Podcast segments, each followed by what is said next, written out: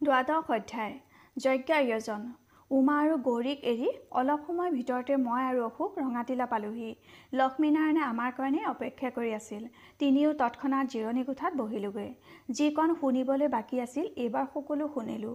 হতাশ হৈ অশোকে সুধিলে তেন্তে ৰাজধানীৰ পৰা সঁচাকৈ একো সহায় পোৱাৰ আশা নাই? নাই অশোক বোপা সহায়ৰ ভিতৰত মাথো দুগাড়ী বাৰুদ দুটা বৰটোপ আৰু অলপ অচৰব অস্ত্ৰ শস্ত্ৰ পাম। তাকো বহুত বাক বিতণ্ডা তৰ্কাতৰ্কিৰ মূৰতহে দিবলৈ স্বীকাৰ কৰিছে। বোধ কৰোঁ কালি পৰহিৰ ভিতৰতে সকলো কমলনগৰ পাবহি। ইয়াৰ বাহিৰে আৰু একো কাৰোৰ পৰাই আশা কৰিব নোৱাৰোঁ। কমলনগৰৰ ভাগ্য আজি কমলনগৰৰ মানুহৰ ওপৰতে নিৰ্ভৰ কৰিছে। যি থাকক কপালত। আমাৰ সকলো শক্তিৰে কমলনগৰ ৰক্ষা কৰিবই লাগিব।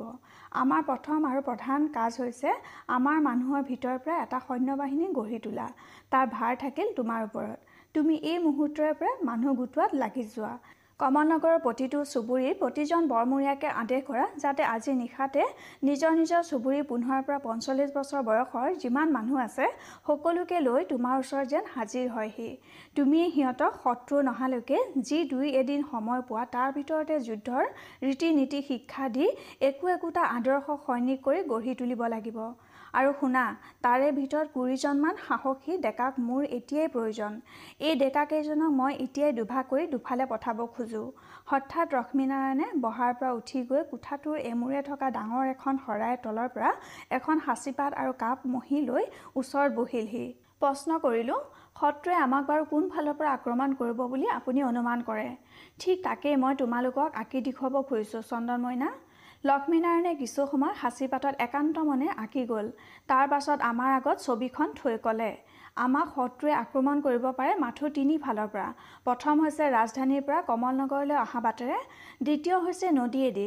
কাঞ্চনমতীৰে উজাই আহি আৰু তৃতীয় বাট হৈছে খেলমাটিৰ দক্ষিণ দাঁতিত থকা ওখ পৰ্বত দুটাৰ মাজেদি অহা পৰিত্যক্ত হাবিতলীয়া বাটটোৱেদি। মই যিমান দূৰ ভাবি পাইছোঁ প্ৰথম আৰু দ্বিতীয়তকৈ তৃতীয়টোৰে সম্ভাৱনা আটাইতকৈ বেছি। যদি ৰাজধানীৰ ফালৰ পৰা আমাক আক্ৰমণ কৰিব খোজে তেতিয়াহ'লে প্ৰথম ৰাজধানী আৰু কাষৰ প্ৰতিখন নগৰকে শত্ৰুৱে জয় কৰিব লাগিব। কিন্তু সি বৰ্তমান অসম্ভৱ। দ্বিতীয়তে নদীয়েদি সিও দেখিছোঁ অসম্ভৱ। যিহেতু আমাৰ পশ্চিমলৈ কেইবাখনো সমৃদ্ধিশালী নগৰ কাঞ্চনমতীৰ দুয়ো পাৰে আছে। সেই সকলো নগৰ জয় নকৰাকৈ শত্ৰুৱে আমাক আক্ৰমণ কৰিব নোৱাৰে। কিন্তু তৃতীয় বাটেদি যদি শত্ৰু আহে তেনেহ'লে বাটত শত্ৰুৱে কাৰো পৰাই অলপো বাধা নাপায়। কাৰণ আমাৰ দক্ষিণলৈ আৰু এখনো নগৰহে নালাগে সৰু গাঁও এখনো নাই। এনে কোনো ডাঙৰ নদীও নাই যে পাৰ হ'বলৈ অসুবিধা হ'ব পাৰে। এই বাটেদি নিৰ্বিঘ্নে শত্ৰু আহি আমাৰ বুকুৰ ওপৰত জঁপিয়াই পৰিব পাৰিব। গতিকে শত্ৰু যে এই বাটেদি আহিব সেই বিষয়ে মই নিসন্দেহ। আমাৰ সকলো শক্তিক লৈ এইফালে শত্ৰুক বাধা দিব লাগিব। পানীয়েদি অহা হ'লে আমি সিহঁতক বাধা দিবলৈ বেছি সুবিধা পালোহেঁতেন। এই বাটেদি সিমান সুবিধা নাপাওঁ। তথাপি এইকণে আমাৰ আশা যে বাটটোৰ দুয়ো দাঁতিৰ পৰ্বত দুটা ওখ। পৰ্বতৰ গা বগাই আহিব নোৱাৰে। আহিলে বাটেদিয়ে আহিব লাগিব। আমি যদি বাটটোৰ মুখত ওখ গড় বান্ধি ভেটা দিওঁ তেতিয়াহ'লে শত্ৰুক বাধা দিবলৈ বহুত সুবিধা পাম। মই ভাবিছোঁ চন্দন মইনাক লগত লৈ মই নিজেই এই মুহূৰ্তৰ পৰা গড় বান্ধিবলৈ মানুহ লগাই দিম। মাত্ৰ দুই চাৰিদিন হাতত সময় পাম। ইয়াৰ ভিতৰতে গড় বান্ধি উলিয়াব লাগিব। আপুনি যি কৰিব খুজিছে সেয়ে দেখিছোঁ আটাইতকৈ ভাল ব্যৱস্থা হৈছে আৰু তেন্তে দেৰি কৰা একো প্ৰয়োজন নাই। বাৰু শত্ৰু ইয়াৰ পৰা কিমান আঁতৰত আছে বুলি আপোনাৰ অনুমান হয়? সঠিক ক'ব নোৱাৰোঁ। ৰাজধানীতে শুনা কথা বতৰাৰ পৰা এই অনুমান হ'ল যে ইয়াৰ পৰা পাঁচ ছদিনৰ বাটতে সিহঁত আছে। তাকে সঠিক জানিবলৈ মই সেই কুৰিজন ডেকাৰ কথা কৈছিলোঁ। আজি নিশাতে মই সিহঁতৰ এভাগক কাঞ্চনমতীয়েদি ভটিয়াই যাবলৈ আৰু আনভাগক এই পৰ্বতীয়া বাটেদি গৈ শত্ৰুৰ গতিবিধি সম্পৰ্কে আগবাতৰি আনিবলৈ পঠাব খোজোঁ। শত্ৰুৰ বিষয়ে আগতেই জানিব পাৰিলে আমাৰ যে কিমানখিনি সুবিধা হ'ব তাক হয়তো বুজিছা। কাঞ্চনমতীয়েদি পঠিয়াবৰ একো প্ৰয়োজন নাছিল। তথাপি সাৱধান হোৱা উচিত। এইবাৰ উঠা যাওক বৰ্তমান এইখিনিকে আমি কৰোঁ। তাৰ পাছত সময় বুজি আন আন সৰু বিষয়বোৰ আলোচনা কৰিব পাৰিম। চন্দন মইনা তুমি আগবাঢ়ি গৈ দেৱ মন্দিৰৰ বৰকাহখন বজাবলৈ আদেশ কৰাগৈ। আমিও তালৈকে গৈছোঁ। তিনিও তৎক্ষণাত উঠিলোঁ। মই যেতিয়া দেৱ মন্দিৰৰ সন্মুখ পাওঁগৈ তেতিয়া সন্ধিয়া লাগিছে। মন্দিৰৰ ভিতৰত সন্ধিয়া আৰতি হৈছে। ধূপ ধূনাৰ পবিত্ৰ সৌৰভেৰে শংখ ঘণ্টাৰ ধ্বনিৰে চৌদিশ বিয়পি পৰিছে। মন্দিৰলৈ উঠি যোৱা ওখ বহল খটখটিটোৰ এদাঁতিয়ে আচুতীয়াকৈ থোৱা ওখ বেদীৰ ওপৰত বৰকাহকণ ত্ৰিশংকুৰ দৰে শ শ বছৰ ধৰি ওলমি আছে। কোনোদিনেই তাৰ ব্যৱহাৰ হোৱা নাছিল। আনক বজাবলৈ আদেশ দিয়াৰ পৰিৱৰ্তে নিজেই তাৰ ওচৰত থকা কাঠৰ ডাঙৰ হাতুৰিটো তুলি লৈ গাৰ গোটেই শক্তিৰে কোব দিলোঁ। ঠং কাণ তাল মাৰি যোৱা ভয়ংকৰ শব্দটো দূৰৈ পৰ্বতবোৰত খুন্দা খাই কঁপি কঁপি প্ৰতিধ্বনি কৰি উঠিল। মন্দিৰৰ ভিতৰত চম্পাৰ হাতৰ আৰতিৰ পঞ্চপ্ৰদিশ মাটিত পৰি ঝনঝন শব্দ কৰি ভাঙি চুৰমাৰ হৈ গ'ল। আজি বৃহস্পতিবাৰ। প্ৰতি বৃহস্পতিবাৰে চম্পাই লগত ৰমা ৰাধাহঁতক লৈ মন্দিৰত সন্ধ্যা আৰতি কৰেহি। বৰকাহৰ শব্দত পুৰোহিতকে আদি কৰি গোটেইবোৰেই মন্দিৰৰ বাহিৰলৈ ওলাই আহিল। মই কিন্তু কোনোফালে ভ্ৰক্ষেপ নকৰি সমানে কোবৰ পাছত কোব দিছোঁ ধং ধং ধং। কিন্তু পাঁচ মুহূৰ্ততে মোৰ হাতত ধৰি এজনে বাধা দিলেহি। দাদা এয়া তুমি কি কৰিছা? কোন? চম্পা। পুনৰ হাতৰিটো তুলি লৈ মৰাৰ আগতে চম্পাই আকৌ বাধা দি চিঞৰি উঠিল। দাদা তোমাক কিহে পালে? তুমি জানো নাজানা যে অকল কমল নগৰৰ বিপদৰ সময়তে এই বৰকা বজাব লাগে? জানো চম্পা আজি কমলনগৰৰ সেই বিপদ দেখিয়ে বজাইছোঁ। চাওঁ তই অলপ আঁতৰত থাক এতিয়াই সকলো শুনিবলৈ পাবি। আকৌ কোবৰ পাছত কোব দিছোঁ। ধুং ধুং ধুং। অলপ পাছতে অশোক আৰু লক্ষ্মীনাৰায়ণো পালেহি। আৰু মই চাই থাকোঁতে গোটেই কমলনগৰৰ আকাশ বতাহ মানুহৰ খলখলনিত কোলাহলত মুখৰিত হৈ উঠিল। সকলোবোৰে উধাটো খাই লৰি আহিছে মন্দিৰৰ সন্মুখলৈ সকলোৰে মুখত একেটাই প্ৰশ্ন কি হৈছে? কি হৈছে? অলপ সময়ৰ ভিতৰতে মন্দিৰৰ চাৰিওকাষৰ বহল চোতালবোৰ কমলনগৰ নাৰকৰিকেৰে ভৰি পৰিল। বুঢ়াৰ পৰা সৰু সৰু ল'ৰা ছোৱালীলৈকে কোচত কেঁচুৱা লৈ কি তিৰোতা কি আলৰ বুঢ়া কোনোৱেই নহাকৈ নাথাকিল। মোক আৰু অশোকক লগত লৈ লক্ষ্মীনাৰায়ণ ডাঙৰীয়াক মন্দিৰৰ খটখটিৰ সবাতোকে ওখ ঢাপটোত থিয় হোৱা দেখি মুহূৰ্ততে চাৰিওফালৰ গুঞ্জন ধ্বনি বন্ধ হৈ গ'ল। কাহ পৰি জিন যোৱা নিস্তব্ধতাৰ মাজত সকলোৱে শুনাকৈ লক্ষ্মীনাৰায়ণে যিখিনি কথা ক'লে তাক শুনি চিৰ আনন্দত মতলীয়া কমলনগৰৰ প্ৰতিখন অন্তৰে ভয় দুচিন্তা হতাশাত স্তব্ধ হৈ গ'ল। তথাপি লক্ষ্মীনাৰায়ণে সকলোকে ভৰসা দিলে। অশোকে উদগনি দিবলৈ চিঞৰি চিঞৰি ক'লে কমলনগৰৰ সন্মুখত আজি ঘোৰ বিপদ। শত্ৰুৱে আমাক আক্ৰমণ কৰিবলৈ আহিছে। শ শ বছৰ শান্তিত থকা আমাৰ এই সোণৰ জন্মভূমিক যি শত্ৰুৱে অশান্তিত জ্বলাই তুলিব খুজিছে তাক আমি আমাৰ বুকুৰ তেজ দি হ'লেও প্ৰতিৰোধ কৰিব লাগিব। আমাৰ সহায় নাই সাৰথি নাই। তথাপি আমি শত্ৰুক বিনা বাধাত কমলনগৰ সোমাবলৈ দি আমাৰ জন্মভূমিক অপবিত্ৰ কৰিবলৈ কেতিয়াও নিদিওঁ। আমি যুঁজ দিম। আমি শৰীৰত শেষ বিন্দু তেজ থকালৈকে যুঁজিম। বিদেশীৰ দাসত্বতকৈ মৃত্যুৰ লক্ষ্যগুণে শ্ৰেয়। শত্ৰু আমাতকৈ পৰাক্ৰমী হ'ব পাৰে। কিন্তু সিহঁতে নাজানে কমলনগৰৰ কি ল'ৰা কি ছোৱালী সকলোৰে তেজৰ শক্তি কিমান। কি দুৰ্জয় মনৰ সাহ। সিহঁতকো আমি উচিত শিক্ষা দিম। যিডোখৰ মাটিৰ অমৃত প্ৰাণ কৰি জন্মৰ পৰা আমি বাঢ়ি উঠিছোঁ সেই মাটিৰ সন্মান আমি আমাৰ জীৱন দিও ৰক্ষা কৰিম। এই আমাৰ প্ৰতিজ্ঞা। ইমান দিন আমি সুখ নিন্দাত মগ্ন আছিলোঁ। এইবাৰ সাৰ পাই উঠিবৰ হ'ল। আমাৰ সন্মুখত এই ঘোৰ বিপদত আমাৰ কৰ্তব্য সকলোৱে কঁকালত টঙালি বান্ধি এই মুহূৰ্তৰ পৰা ভাগে ভাগে কামত লাগি যোৱা। আমাৰ নিজৰ জন্মভূমিক আমি ৰক্ষা নকৰিলে কোনে কৰিব? মই জানো আমি সকলোৱে আমাৰ সোণৰ কমল নগৰক প্ৰাণতকৈও বেছি ভাল পাওঁ। সেই ভাল পোৱাৰ মৰ্যাদা ৰাখিবৰ সময় আহিছে আজি। কি পুৰুষ কি নাৰী কি ল'ৰা কি ছোৱালী। আশী বছৰীয়া বুঢ়াৰ পৰা দহ বছৰীয়া ল'ৰালৈকে সকলোৱে সকলো ৰকমৰ সুখ আৰাম পৰিহাৰ কৰি এতিয়াৰ পৰা নিজ নিজ কামত লাগি যাওক। আৰু এটি মুহূৰ্ত অবাবতে নষ্ট কৰিব নোৱাৰি। মই লক্ষ্মীনাৰায়ণ ডাঙৰীয়া আৰু চন্দন তিনিও এতিয়াই কমলনগৰৰ প্ৰতিটো চুবুৰী বৰমূৰীয়াসকলৰ যোগেদি আমি কি কৰিব খোজোঁ আৰু প্ৰত্যেকৰে কাৰ কি কৰ্তব্য জনাই দিম। অশোকে কোৱা মতে বৰমূৰীয়াসকলক লগত লৈ আমি তিনিও অতি সুশৃংখলভাৱে সকলোৰে মাজত বিবিধ কাৰ্যভাৰ ভগাই দিলোঁ। প্ৰত্যেকেই নিজৰ নিজৰ কাম বুজি লৈ আৰু এখনটোকো অপেক্ষা নকৰি দিহা দিহি মতা তিৰোতা সকলোৱে দলে দলে ভাগ হৈ ওলাই গ'ল। মাত্ৰ আধা ঘণ্টাৰ আগতে যি মন্দিৰৰ চাৰিওদিশ হেজাৰ হেজাৰ মানুহেৰে ঠাহ খাই উঠিছিল মই চাই থাকোঁতে কমলনগৰৰ বুকুলৈ নামি অহা আন্ধাৰৰ মাজত কৰ্মব্যস্ততাত চঞ্চল হাজাৰ হাজাৰ মৌ মাখিৰ দৰে মানুহৰ হাতৰ বন্তিৰ পোহৰে চৌদিশ বিয়পি গ'ল। মন্দিৰ এৰি সকলোৱে আনকি অশোকো গ'ল নিজৰ কামলৈ। মাথো তেতিয়ালৈকে তেনেভাৱেই চিৰিৰ ওপৰত থিয় হৈ ৰ'লোঁ মই লক্ষ্মীনাৰায়ণ আৰু চম্পাকে আদি কৰি কেইবাগৰাকী গাভৰু। লক্ষ্মীনাৰায়ণৰ ফালে চাই ক'লোঁ এইবাৰ আমিও যাওঁ ব'লক লক্ষ্মীনাৰায়ণে কিন্তু মুখেৰে নামাতি মাথো একেথৰে মোৰ মুখলৈ চাই ৰ'ল। ভাবিলোঁ হয়তো মোক কিবা ক'ব খোজে। কিন্তু বহুত সময়ৰ নিস্তব্ধতাৰ পাছতো যেতিয়া একো নক'লে বাধ্য হৈ আকৌ ময়ে সুধিলোঁ মোক কিবা ক'ব খোজে? তথাপি লক্ষ্মীনাৰায়ণে মুখেৰে নামাতিলে। মোৰ মুখলৈ একেভাৱে চাই ৰ'ল। কি হ'ল? কি ভাবিছে লক্ষ্মীনাৰায়ণে? কিন্তু পাঁচ মুহূৰ্ততে হঠাৎ মোক দুটা শক্তিশালী বাহুৰে আঁকোৱালি ধৰি মোৰ মুখখন টানি নিলে নিজৰ বুকুলৈ। বিমূৰ হৈ গ'লোঁ। বাধা দিয়া দূৰৰ কথা লাজত মূৰটো ঘূৰাই যোৱা যেন লাগিল। ইমানবোৰ গাভৰুৰ সন্মুখত মোক যে লক্ষ্মীনাৰায়ণ ডাঙৰীয়াই এনেভাৱে অপ্ৰস্তুত কৰিব তাৰ বাবে অলপো প্ৰস্তুত নাছিলোঁ। ভাবি নাপালোঁ হঠাতে কি হ'ল। কমলনগৰৰ এই বিপদৰ সময়ত মোৰ প্ৰতি লক্ষ্মীনাৰায়ণে দুৰ্বলতা প্ৰকাশ কৰি এনেকৈ সময় নষ্ট কৰাৰ কি হেতু থাকিব পাৰে? কিন্তু ইয়াৰ মাজতো এবাৰ নভবা নোখোৱাকৈ থাকিব নোৱাৰিলোঁ। অলপ আগতে কণুৱাই থৈ অহা গৌৰীয়ে আমাক এই অৱস্থাত দেখা হ'লে কি ভাবিলেহেঁতেন? মই যে চম্পাহঁতৰ আগতে এই অৱস্থাত পৰি লাজ পাইছোঁ তাক নাভাবি লক্ষ্মীনাৰায়ণে মোৰ মূৰত হাত বোলাই ভগা ভগা মাতেৰে কৈ গ'ল তোমাক মই কি ক'ম চন্দন মইনা? আজি বাৰে বাৰে মোৰ মনত পৰিছে তোমাৰ দেউতাৰালৈ। এই কমল নগৰ তেখেতেই মোৰ হাতত তুলি দি গৈছিল। অন্তিম সময়ত দেউতাৰৰ হাতত ধৰি মই এই প্ৰতিজ্ঞা কৰিছিলোঁ। কমল নগৰৰ সৌন্দৰ্য কমল নগৰৰ সমৃদ্ধি কমল নগৰৰ হাজাৰ হাজাৰ নৰ নাৰীৰ সুখ শান্তি চিৰদিনলৈ ৰক্ষা কৰিম। আজি কিন্তু মোৰ ভয় লাগিছে। পৰ্বত প্ৰমাণ শক্তিশালী বিজতৰীয়া শত্ৰুক মই কিহেৰে বাধা দিম? কেনেকৈ মোৰ সোণৰ কমল নগৰক তাৰ সুন্দৰ সুন্দৰ প্ৰাণীবোৰক ৰক্ষা কৰিম? নিজক আজি ইমান অসহায় লাগিছে আজি যদি তোমাৰ দেউতাৰ ওচৰত থাকিলেহেঁতেন। ব্যস্ত হৈ লক্ষ্মীনাৰায়ণক বাধা দিলোঁ। সেইবোৰ কথা আপুনি ভাবিছে কেলৈ? দেউতাৰ পৰিৱৰ্তে আজি আপোনাৰ ওচৰত মই আছোঁ। অসুখ আছে। আৰু আমাৰ দৰে কমল নগৰৰ প্ৰতিজন মানুহেই আপোনাৰ সহায় মাথো আপুনি আদেশ কৰক। আমি কি কৰিব লাগে? মই জানো চন্দন মইনা। কমল নগৰৰ প্ৰতিটো প্ৰাণীয়ে নিজৰ জন্মভূমিক ভাল পায়।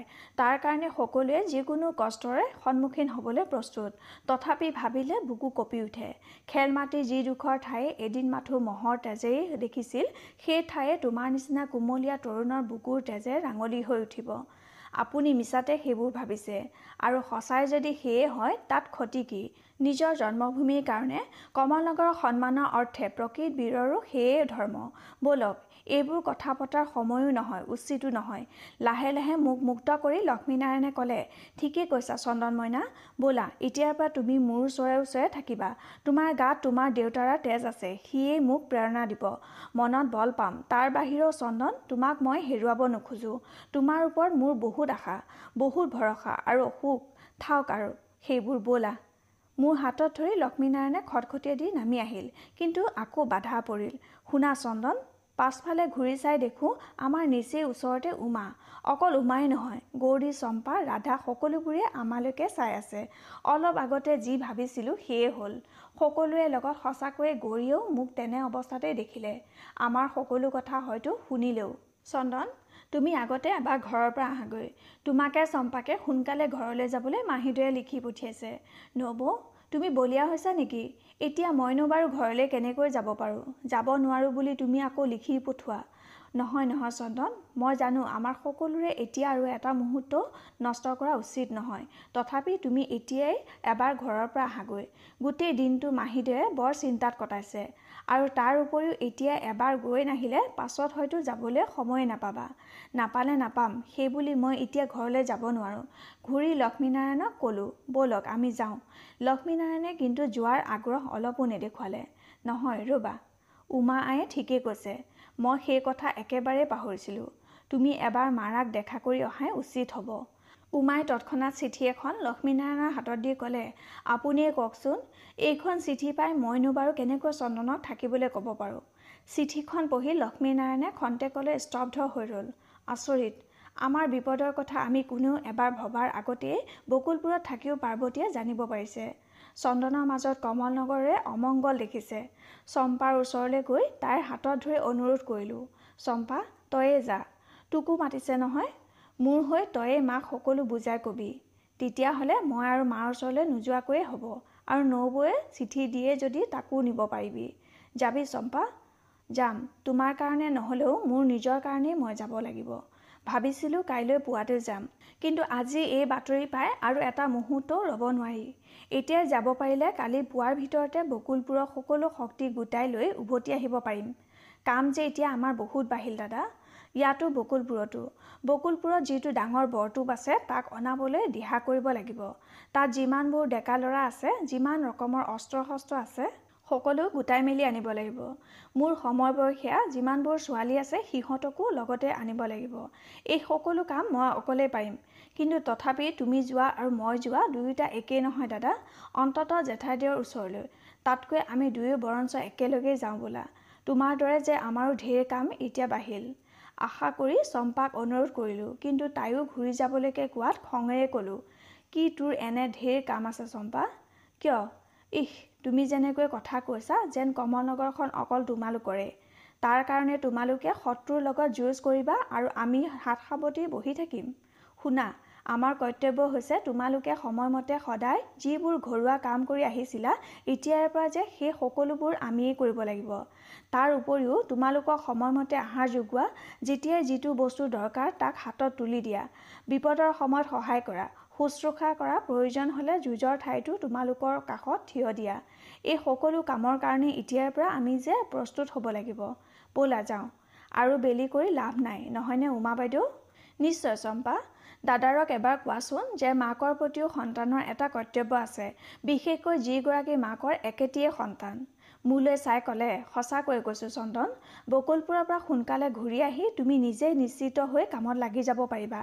এতিয়া এবাৰ নগ'লে সকলো সময়তে মনটোত এটা খুদুৱনি লাগিয়ে থাকিব আৰু সিফালে মাহীদেউ অবাবতে কষ্ট পাব। দেশ মাতৃতকৈ এগৰাকী মাতৃৰ কষ্টটোহে ডাঙৰ দেখিলা নবৌ? নাই দেখা। কিন্তু সেই সকলোৰে সুখৰ কাৰণেইটো দেশ নহ'লেনো কাৰ কাৰণে? চেনেহৰ নাগপাশত বন্দিনী অন্ধ উমাৰে সৈতে তৰ্ক কৰা বৃথা। দেখিলোঁ আমাক এই লক্ষ্মীনাৰায়ণে চম্পাৰ কাষলৈ গৈ তাইৰ মূৰত হাতখন থলে। চম্পা আই মোৰ তয়েই ধন্য। এই বিপদৰ মাজত তোৰ ধৈৰ্য তোৰ দূৰদৰ্শিতা দেখি তোৰ ওচৰত মোৰ মূৰ দোৱাবৰ মন গৈছে। যিবোৰ কথা আমি এতিয়ালৈকে ভাবিব পৰা নাই অথচ ভবা আটাইতকৈ বেছি প্ৰয়োজন। তই তাক সকলো কথা এৰি প্ৰথমেই ভাবিছ। বৰটোপৰ কথা অস্ত্ৰ শস্ত্ৰৰ কথা দেখিছা চন্দন মইনা তুমি অশোকে মোক যি দিব নোৱাৰিছিলা তাক মই পাইছোঁ চম্পাৰ ওচৰত। মোৰ আৰু অলপো ভয় নাই চম্পা। লাজ পাই চম্পা ব্যস্ত হৈ উঠিল। নাই নাই আপুনি মোক মিছাতে প্ৰশংসা কৰিছে। এতিয়া প্ৰশংসাৰ সময় নহয়। যিদিনা শত্ৰুক জয় কৰি বিজয় গৌৰৱ লৈ যুঁজৰ ঠাইৰ পৰা আপোনালোক উভতি আহিব সেইদিনালৈ সকলো তুলি থওক। এতিয়া বৰঞ্চ দাদাক কওক মোক বকুলপুৰলৈ লৈ যাবলৈ। বাৰু আই সেয়ে হওক। ভগৱানে যেন সেই দিন দিয়ে। চন্দন মইনা তুমি আৰু পলম নকৰিবা। মই যাওঁ। তুমি নহালৈকে ময়ে সকলো দিহা দিওঁগৈ। যোৱা। উমাই মাত লগালে তিলক আইদেউ মতি ক'ত তিলক মই তাক সাজু হৈ আহিবলৈ কৈছিলোঁ নহয় মই সাজু হৈয়ে আহিছোঁ আইদেউ আন্ধাৰ হৈ থকা পদূলিমূৰৰ পৰা মতিয়াই দেখা দিলেহি তহঁত দুয়ো চম্পা আইদেউ আৰু চন্দন বোপাৰ লগত যা সুধিলোঁ মতি কাকো কেলৈ? দৰকাৰ আছে সিও তোমালোকৰ লগত যাব তৰ্ক নিৰৰ্থক জানি চম্পালৈ ঘূৰি চালোঁ চম্পা তই পিছে কিহত যাবি? আচৰিত হৈ তাইৰ মোৰ মুখলৈ চাই ক'লে কেলৈ তোমাৰ লগত ঘূৰাত বহি কিহৰ কাৰণে যে তাইক সুধিলোঁ তাই বুজিলে যদিও সেই ভাৱ নেদেখুৱালে। হয়তো শত্ৰুৰ বাতৰিয়ে তাইৰ সকলো সংকোচ কেনিবাদি উৰুৱাই দিছে। উমাই আগ্ৰহেৰে ক'লে ভালেই হৈছে চম্পা। তুমি চন্দনৰ পাছফালে থাকিলে চন্দনে উধাটো খাই ঘূৰা চেকুৰাব নোৱাৰিব। তিলক মতি তহঁতে চম্পা আইদেউৰাক বহিব পৰাকৈ সুবিধা কৰি দে। তোমালোকে আৰু বেলি নকৰিবা চম্পা। এই আয়োজন মোৰ অলপো মনঃপূত হোৱা নাই। তথাপি আৰু আপত্তি কৰিব নোৱাৰি। উমাক হাঁহি ক'লোঁ নবৌ তোমালোকৰ আজিয়েই যি মন যায় কৰি লোৱা। কালিলৈ পুৱাৰ পৰা মই আৰু কাকো অনুৰোধ নকৰোঁ। আদেশ কৰিম। মনত ৰাখিবা। পাঁচ মুহূৰ্তত ঘোঁৰাৰ ওপৰত উঠি হাত মেলি চম্পাকো তুলি ল'লোঁ। ভালকৈ ধৰিবি আৰু শুন। বাটত পৰি গ'লে আকৌ তুলি ল'বলৈ সোঁৱৰাই দিবি বুজিছ? চম্পাই হাঁহি মোক সাৱটি ধৰি ক'লে বাৰু সেয়ে হ'ব। এতিয়া ব'লা যাওঁ। চকু দুটা আপোনা আপুনি এবাৰ গৌৰীৰ মুখলৈ গ'ল। মন কৰিলোঁ চম্পাই গৌৰীলৈকে চাইছে গৌৰীও আমালৈকে চাইছে বাকী সকলোবোৰে চাইছে তথাপি তাৰ মাজত যেন অলপ পাৰ্থক্য থাকি গ'ল। খন্তেকতে সকলোৰে চকুৰ আঁৰ হৈ আমি চাৰিও আন্ধাৰৰ লগত মিলি গ'লোঁ। উমাই মোক চিঞৰি কোৱা শুনিলোঁ চন্দন অলপ সাৱধানে যাবা আন্ধাৰ বাট আৰু চম্পাক নেপেলাবা। কমল সৰোবৰ নোপোৱালৈকে মনে মনেই আহিলোঁ। মতি আৰু তিলক আমাৰ অলপ আগে আগে গৈছে। ক্ৰমাৎ ওপৰলৈ উঠিবলৈ আৰম্ভ কৰিছোঁ। বাধ্য হৈয়ে কুবেৰে যাব পৰা নাই। চম্পা পাছফালে আছে। তাইয়ে প্ৰথম কথা আৰম্ভ কৰিলে। বেচেৰি উমা বাইদেউৰ কাৰণে বেয়া লাগে। আমাক লৈ কিমান চিন্তা। ইমান নিস্বাৰ্থভাৱে কেনেকৈ বাৰু সকলোকে এনেদৰে ভাল পাব পাৰে? মুখেৰে নামাতিলোঁ। অলপ সময় মনে মনে থাকি তাই আকৌ কৈ গ'ল আমাক এনেকৈ অহাত আন কোনেও একো নাভাবিলেও এজনে যে ভাবিছে সি সঁচা। কি ভাবিছে? তোমাৰ পাছফালে বহি তোমাক এনেকৈ ধৰিবৰ মোৰ অধিকাৰ আছেনে নাই তাক? কোনে বাৰু? প্ৰশ্নটো নিজকে সুধি চোৱা নে আনৰ মুখত নামটো শুনি বেছি ভাল লাগে? তই বৰ দুষ্ট। কোনে কেতিয়া কি ভাবিছে তই হ'ব পাৰে সেইবোৰকে বেছিকৈ চাওঁ। মই বাৰু দুষ্ট দেখি চাইছিলোঁ কিন্তু তুমি চাইছিলা কিয়? তই কেনেকৈ জানিলি? ঠিক তুমি যেনেকৈ মোৰটো জানিলা? মনে মনে থাকিলোঁ। খন্তেক পাছত নিজৰ কোৱাৰ দৰে চম্পাক কৈ গ'ল মানুহৰ মনবোৰ সঁচাই কি অদ্ভুত। তুমি মোক তুলি লোৱাৰ লগে লগে মই প্ৰতিখন মুখ লক্ষ্য কৰিছিলোঁ। কি দেখিলোঁ কম? ঠিক সেই মুহূৰ্তত মই যি ভাবিছিলোঁ লক্ষ্মীনাৰায়ণ ডাঙৰীয়া আৰু উমা বাইদেউৰ বাহিৰে বাকী সকলোৱে তাকেই ভাবিছিল। উমা বাইদেৱে ভবা নাছিল যিহেতু সেই সময়ত জেঠাইদেউৰ কাৰণে বেছি ব্যস্ত আছিল। লক্ষ্মীনাৰায়ণে তাতোকৈ ডাঙৰ কথা এটা ভাবিছিল। কিন্তু গৌৰী ৰমা ৰাধা আনকি তুমিও মই যি ভাবিছিলোঁ তাকেই ভাবিছিলা। কি? প্ৰশ্ন কৰিলোঁ। থাওক সেই কথা মোৰ মুখত নুশুনিলাই যেনিবা আৰু সি ভনীয়েকে ককায়েকক কোৱা কথাও নহয়। অলপ ভাবি আকৌ ক'লে দেশ এখনৰ মানুহবোৰৰ ওপৰত আধিপত্য কৰিবলৈ যেনেকৈ এজন ৰজা থাকে আৰু এই ৰজাৰ ওপৰত আধিপত্য কৰিব পৰা ভগৱানো থাকে ঠিক তেনেকৈ মানুহৰ সকলো অংগ প্ৰত্যংগৰ ওপৰত প্ৰত্যেক ৰিপুৰ ওপৰত আধিপত্য কৰিবলৈ আন এজন ৰজাও থাকে। মানুহৰ মনটোৱেই হ'ল মানুহৰ দেহটোৰ ৰজা কিন্তু এই ৰজাৰ ওপৰত আধিপত্য কৰিব আনকি ভগৱানেও নোৱাৰে। কি ভাল কি বেয়া সকলোৰে সীমা পাৰ হৈও ভাবিব পৰা অবাধ স্বাধীনতা তাৰ সীমাহীন। তাৰ ওপৰত কৰ্তৃত্ব কৰিব পৰা শক্তি তোমাৰ নাই মোৰ নাই কাৰোৱেই নাই। বলিয়াৰ দৰে কি বলকিছ? মোৰ কথা ভ্ৰক্ষেপ নকৰি চম্পাই কৈ গ'ল মোৰ বোধৰে তাৰ বাবে মনটোক দায়ী কৰা উচিত নহয়। সি মনৰ স্বাভাৱিক ধৰ্ম তাত আমি লাজ পাবৰ বা কি আছে? তুমি হয়তো মনটোক দবিয়ালা চিহ এইবোৰ ভবা মোৰ অন্যায়। সি মাথো নিজক সান্তনা দিবলৈ। অৱশ্যে এই সকলোবোৰ ঘটে কেইটামান মুহূৰ্তৰ কাৰণে।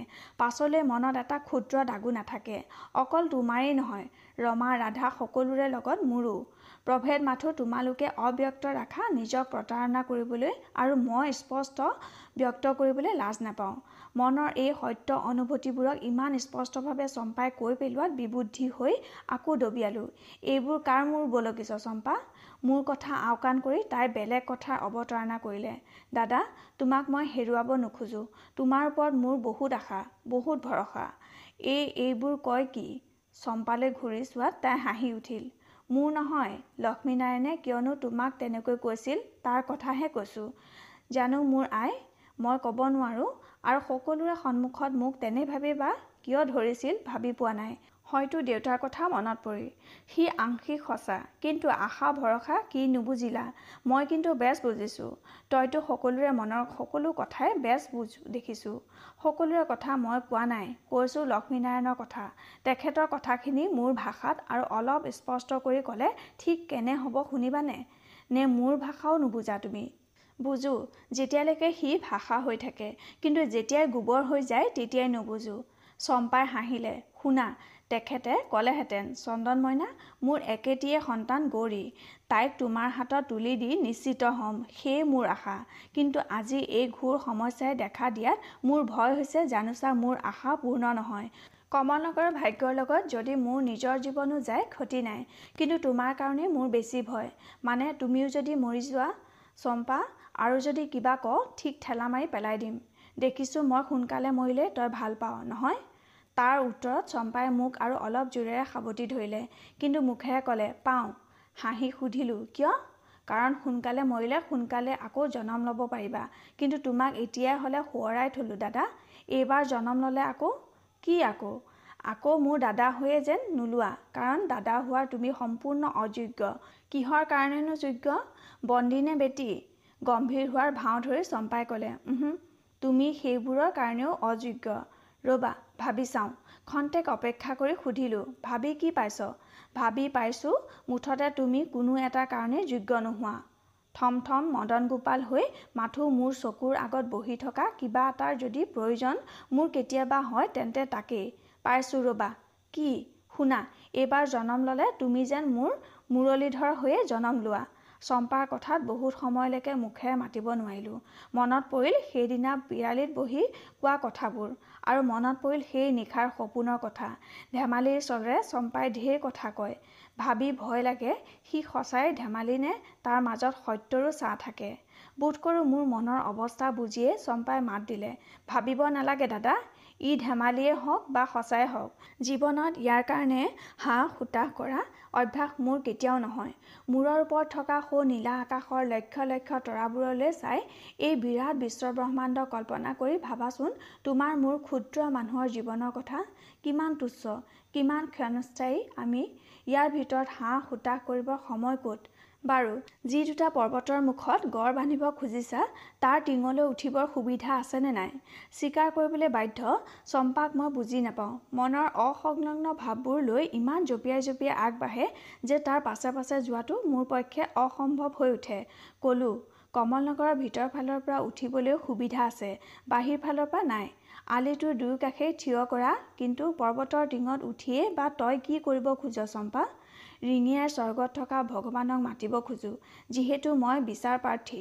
মোক বিচাৰ লাগে গোসাঁই ঘৰৰ মুৰলীধৰ অক্ষম। সেই দেখি বাৰু দাদা তুমি ঠিক জানা শত্ৰু যি বাটেদি আহিব সেই বাটেদি সেই থিয় গৰাবোৰৰ ওপৰলৈ উঠিব নোৱাৰে। বতাহেদি উৰি নাহিলে উঠিব নোৱাৰে বুলিয়েইটো মোৰ বিশ্বাস। শুনি সুখী হ'লোঁ। বাটটো একেবাৰে পোন নে অকোৱা পকোৱা ভাবি নাপালোঁ চম্পাক কিয় ইমানবোৰ খবৰ লাগে? তাৰ উপৰিও মই নিজেই ভালকৈ নাজানো। লক্ষ্মীনাৰায়ণে অঁকা ছবিখন মনত পেলাই ক'লোঁ বাটটো অকোৱা পকোৱা আৰু বোধ কৰোঁ ঠায়ে ঠায়ে বহল ঠায়ে ঠায়ে নিচেই ঠেক। চম্পাই উৎসাহেৰে কৈ উঠিল সুন্দৰ হ'ব মই যি বিচাৰিছিলোঁ ঠিক তাকেই পাইছোঁ। শুনা দাদা তাৰ পাছত এঘণ্টা ধৰি চম্পাই যিখিনি কথা ক'লে সি চম্পাৰ কথা নহয় তাইৰ সাঁথৰো নহয়। মোৰ কথাও নহয় গৌৰীৰ বিষয়েও নহয়। সি এক অভিনৱ উপায়েৰে শত্ৰু অহা বাটত ফান পাতি শত্ৰুৰ পূৰা দলটোক বিচ্ছিন্ন কৰি দুৰ্বল অকৰ্মণ্য কৰি দিয়াৰ অপূৰ্ব কৌশল। মোৰ পিঠিত আঙুলিৰে আঁকি আঁকি চম্পাই মোক বুজাই দিলে আলিটোৰ প্ৰতিটো পাকত ঠেক ঠাই চাই চাই দুটা চাৰিটা ডাঙৰ খাল খান্দি কৌশলেৰে খালবোৰৰ ওপৰত কৃত্ৰিম চাং বান্ধি মাটিৰে ঢাকি এনেভাৱে ৰাখিব লাগিব যাতে শত্ৰুৰ চকুত সি ধৰা নপৰে আৰু ওপৰেদি পাৰ হৈ গ'লেও একো বুজিব নোৱাৰে। চাংবোৰ দীঘল দীঘল পঘাৰে সৈতে বন্ধা থাকিব আৰু তাকে হাবিৰ মাজে মাজে লুকুৱাই একেবাৰে পৰ্বতৰ টিঙলৈকে নি গছত বান্ধি থোৱা হ'ব। প্ৰতিখন চাঙৰ প্ৰায় পোনে পোনে দুয়ো পাৰেৰে ওখ গৰাৰ ওপৰত ডাঙৰ ডাঙৰ শিল সাজু কৰি থ'ব লাগিব। চম্পাক শেষ কৰিবলৈ নিদি অতি বুদ্ধিমানৰ দৰে ক'লোঁ তোৰ কথা মই বুজিছোঁ চম্পা কিন্তু দুটা বা চাৰিটা খাল কানি আৰু ওপৰৰ পৰা শিল পেলাই পেলাই কেইটা শত্ৰু বধ কৰিব পাৰিবি। মোক বাধা দি চম্পাই ক'লে প্ৰথমতে শুনি লোৱাচোন মই কি ক'ব খুজিছোঁ তুমি এই বুদ্ধি লৈ যুঁজ কৰিবলৈ যাব খুজিছা নহয়? শুনা খাল আৰু শিলবোৰৰ প্ৰকৃত উদ্দেশ্য মানুহ মৰা নহয়। অৱশ্যে তাত যদি মৰিও থাকে আমাৰেই লাভ। আচল কথা হৈছে শত্ৰু যেতিয়া আমাৰ গড়ৰ ফালে আগবাঢ়ি আহিব তেতিয়া আমি বাধা নিদিওঁ। ধৰা যিখিনি শত্ৰুক আমাৰ সৈন্যই হেলাৰঙে বধ কৰিব পাৰিব ঠিক সিমানখিনি শত্ৰুৰ অংশ এটাক আমি পাৰ হৈ আহিবলৈ দিয়েই। তৎক্ষণাত যিখন শেষ চাং তাৰ পঘাকেইডালৰ ওপৰত কাটি পেলাম। চাঙে সৈতে খালত পৰি যিবোৰৰ মৰে মৰিল। কিন্তু খালটোৰ প্ৰকৃত উদ্দেশ্য হৈছে তাৰ দ্বাৰাই শত্ৰুৰ পূৰা দলটোক আমি দুভাগ কৰি পেলাব পাৰিম। শিলবোৰৰ প্ৰয়োজন এইকাৰণেই হ'ব যদি সন্মুখৰ অংশটোৰ লগত খালৰ সিপাৰে থকা অংশটো আকৌ যোগ হ'বৰ চেষ্টা কৰেহি আমি দুয়োটাৰ মাজত শিলবোৰ বগৰাই বাধা দিব পাৰিম আৰু লগে লগে শিলবোৰেৰে বাটটো ভেটা দিয়া হৈ পৰিব। এতিয়া পাৰ হৈ অহা শত্ৰুৰ অংশটো আৰু কোনোফালেই পলাবলৈ সুবিধা নাপায়। সিহঁতৰ সন্মুখত থাকিব আমাৰ গড়। দুয়ো দাঁতিয়ে ওখ গৰা পাছফালে খাল আৰু যাব কলৈ। মুহূৰ্ততে আমাৰ দুগুণ সৈন্যই সিহঁতক ধ্বংস কৰি পেলাব পাৰিব। আলিটো অকোৱা পকোৱা হোৱাত দূৰৰ পৰা বৰটোপ লাগিও শত্ৰুৱে আমাক একো কৰিব নোৱাৰিব। ইফালে খালৰ সিপাৰে শিল পেলাই সিহঁতক মাৰিব পাৰিম। এনেকৈ প্ৰতিখন চাং ভাঙি ভাঙি গড় পোৱালৈকে কিমান শত্ৰুক আমি ধ্বংস কৰিব পাৰিম ভাবি চোৱা। মই মুখেৰে মাতিব নোৱাৰিলোঁ। এই অতি সাধাৰণ সহজসাধ্য কৌশলটো যে ইমান অমূল্য হ'ব পাৰে ভবাও নাছিলোঁ। চম্পাৰ তীক্ষ্ণ বুদ্ধিৰ ওচৰত হাৰ মানিলোঁ। মোৰ কৰ্তব্যৰ কথা সোঁৱৰাই বকুলপুৰলৈ আহিব নোখুজিছিলোঁ। এতিয়া ভাবি লাজ লাগিছে। এনে এটা সময় উপযোগী অপূৰ্ব কৌশল হাজাৰ চেষ্টা কৰিও উলিয়াবৰ ধৈৰ্য মোৰ নহ'লহেঁতেন। মোৰ পৰা উত্তৰ নাপাই চম্পাই আকৌ সুধিলে কি দাদা বুদ্ধিটো বেয়া হ'ব? বেয়া হ'ব? হাতত থকা দিনকেইটালৈ চাই চম্পাৰ এই আৱিষ্কাৰ অমূল্য। মুগ্ধ হৈ গ'লোঁ। মুখেৰে উত্তৰ নিদি নিঃশব্দেই ঘোঁৰাজনী ৰখাই চম্পাক বুকুৰ মাজলৈ টানি ল'লোঁ। চম্পাই আচৰিত হৈ খন্তেক মোৰ মুখলৈ চাই পাঁচ মুহূৰ্তত মোৰ এই উৎসাহটোক দস্তুৰ মতে অপমান কৰি লৰালৰিকৈ এবাৰ কপালেৰে মোৰ ওঠ দুটা স্পৰ্শ কৰি লাহেকৈ হাঁহিলে। বাছ হ'ব দাদা। জানাই নহয় ভাতৃত্বৰ দাবীৰ এই শেষ সীমা। আৰু মই ইয়াৰ যোগ্য হয় নে নহয় তাকো আজিলৈকে শ্ৰীমন্ত ভগৱানে বিচাৰ কৰি চম্পাৰ কথা কাণত নুসুমাল গ্ৰাহ্য কৰিবৰ অৱসৰ নাই। তাইৰ কৌশলটোৱেই কেৱল মূৰত ঘূৰিছে চম্পা আজি যদি তই মোৰ ভনী নহৈ ভাই হলিহেঁতেন তোক আমি আমাৰ সেনাপতি পাতি তোৰ ওচৰত অৱনত মস্তকে আদেশৰ প্ৰতীক্ষা কৰিবলৈকো অলপো লাজ নাপালোহেঁতেন। হয় নেকি? ক'ব নোৱাৰোঁ। মই সেনাপতি হোৱা হ'লে তোমালোকৰনো কিমান সুবিধা হ'লহেঁতেন। কিন্তু মই পুৰুষ হোৱা হ'লে তোমাৰেই যে সকলোতকৈ বেছি অসুবিধা হ'ব। অসুবিধাৰ কাৰণ কাৰণ গৌৰী আজি ডেৰ বছৰে তুমি যি কৰিব নোৱাৰিলা মই ডেৰ মাহৰ ভিতৰতে তাকে কৰি ল'লোহেঁতেন। তৰুণ চম্পাৰ ওচৰত তৰুণী গৌৰীয়ে নিজৰ দম্ভ অহংকাৰ মান অভিমান কাঞ্চনমতীৰ পানীত উটাই দি তাৰ পাৰতেই মিলনৰ মধুৰ কুঞ্জবন ৰচনা কৰিবলৈ তৎ নাপালোহেঁতেন। তাইৰ কথা ভ্ৰক্ষেপ নকৰি সুধিলোঁ বাৰু চম্পা তই গৌৰীক ভাল পাৱ?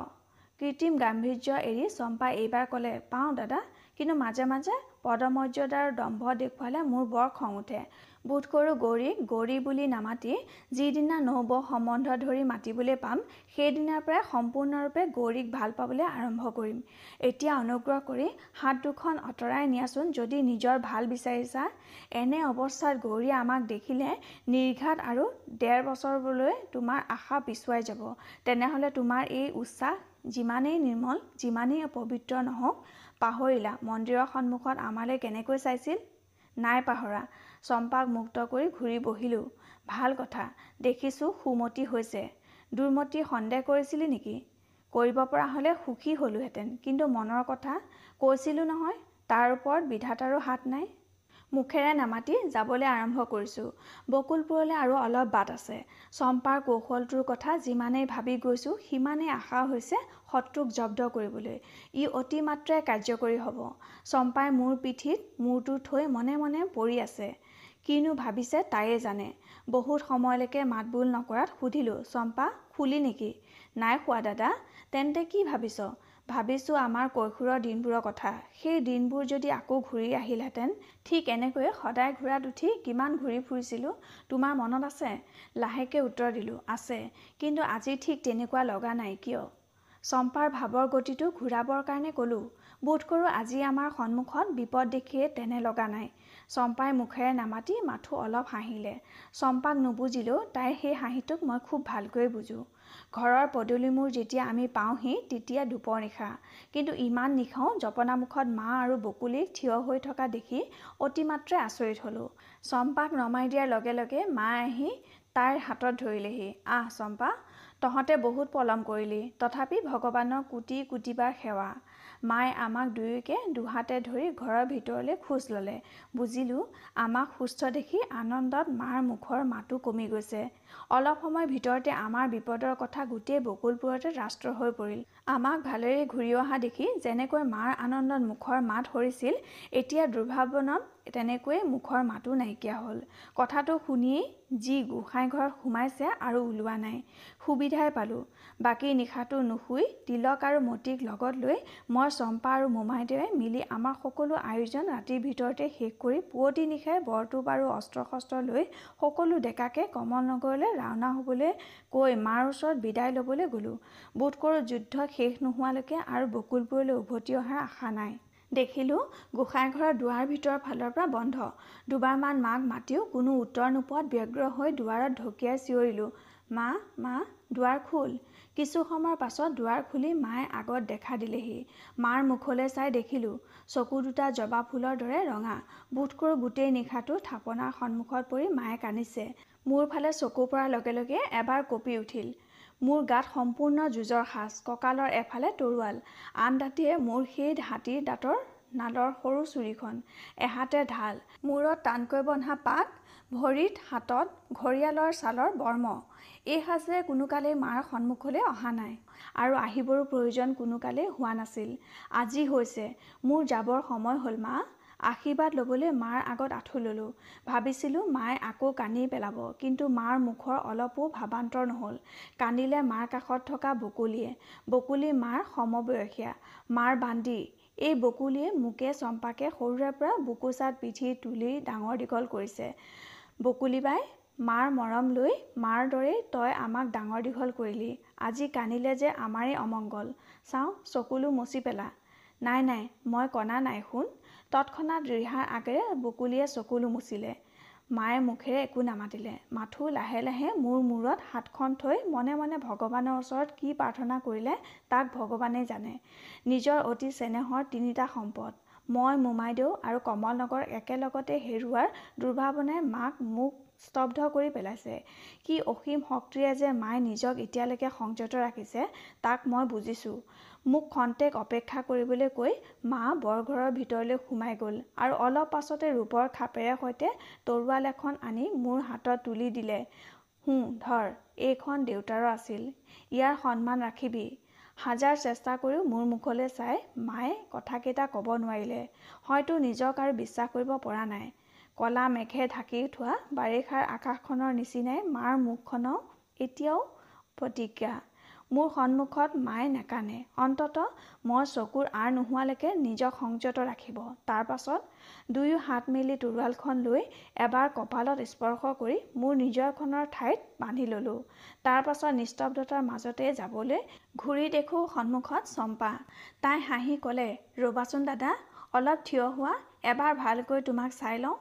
শিল্পীৰ চকুৰে ভৰিৰ পৰা মূৰলৈকে তাই মোক এবাৰ চাই ল'লে। বাহ সঁচাই দাদা এই বেশত তোমাক আজি দেখিবলৈ যে কি সুন্দৰ হৈছে। এৰা এইহে তোমালোকৰ প্ৰকৃত বেশ নহয়নে জেঠাইদেউ? এটা উদ্দেশ্য লৈয়ে হয়তো চম্পাই কথাটো কৈছিল কিন্তু মায়ে কৰোণভাৱে হাঁহিলে। তয়ো মোক সান্তনা দিয় চম্পা। লাজ পাই চম্পাই মাৰ ওচৰ চাপি গৈ মাক সেৱা কৰিলে।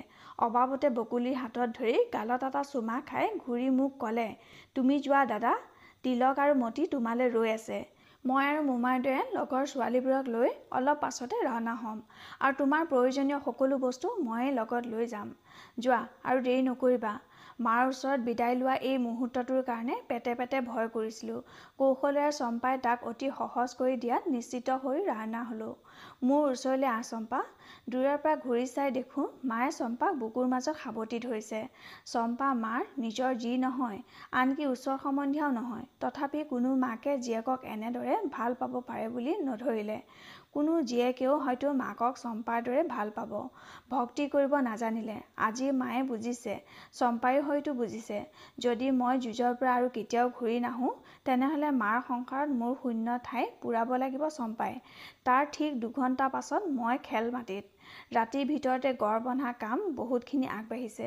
খন্তেক পাছতে চম্পাৰ কৌশলটোৰ কথাও কাৰো জানিবলৈ বাকী নাথাকিল। লক্ষ্মীনাৰায়ণ অশোক আৰু মই তিনিও তাকেই আৰু উলপ উন্নত কৰি চাৰি পাঁচশ ডেকাক দিহা দি সেই মুহূৰ্তৰ পৰাই কামত লগাই দিলোঁ।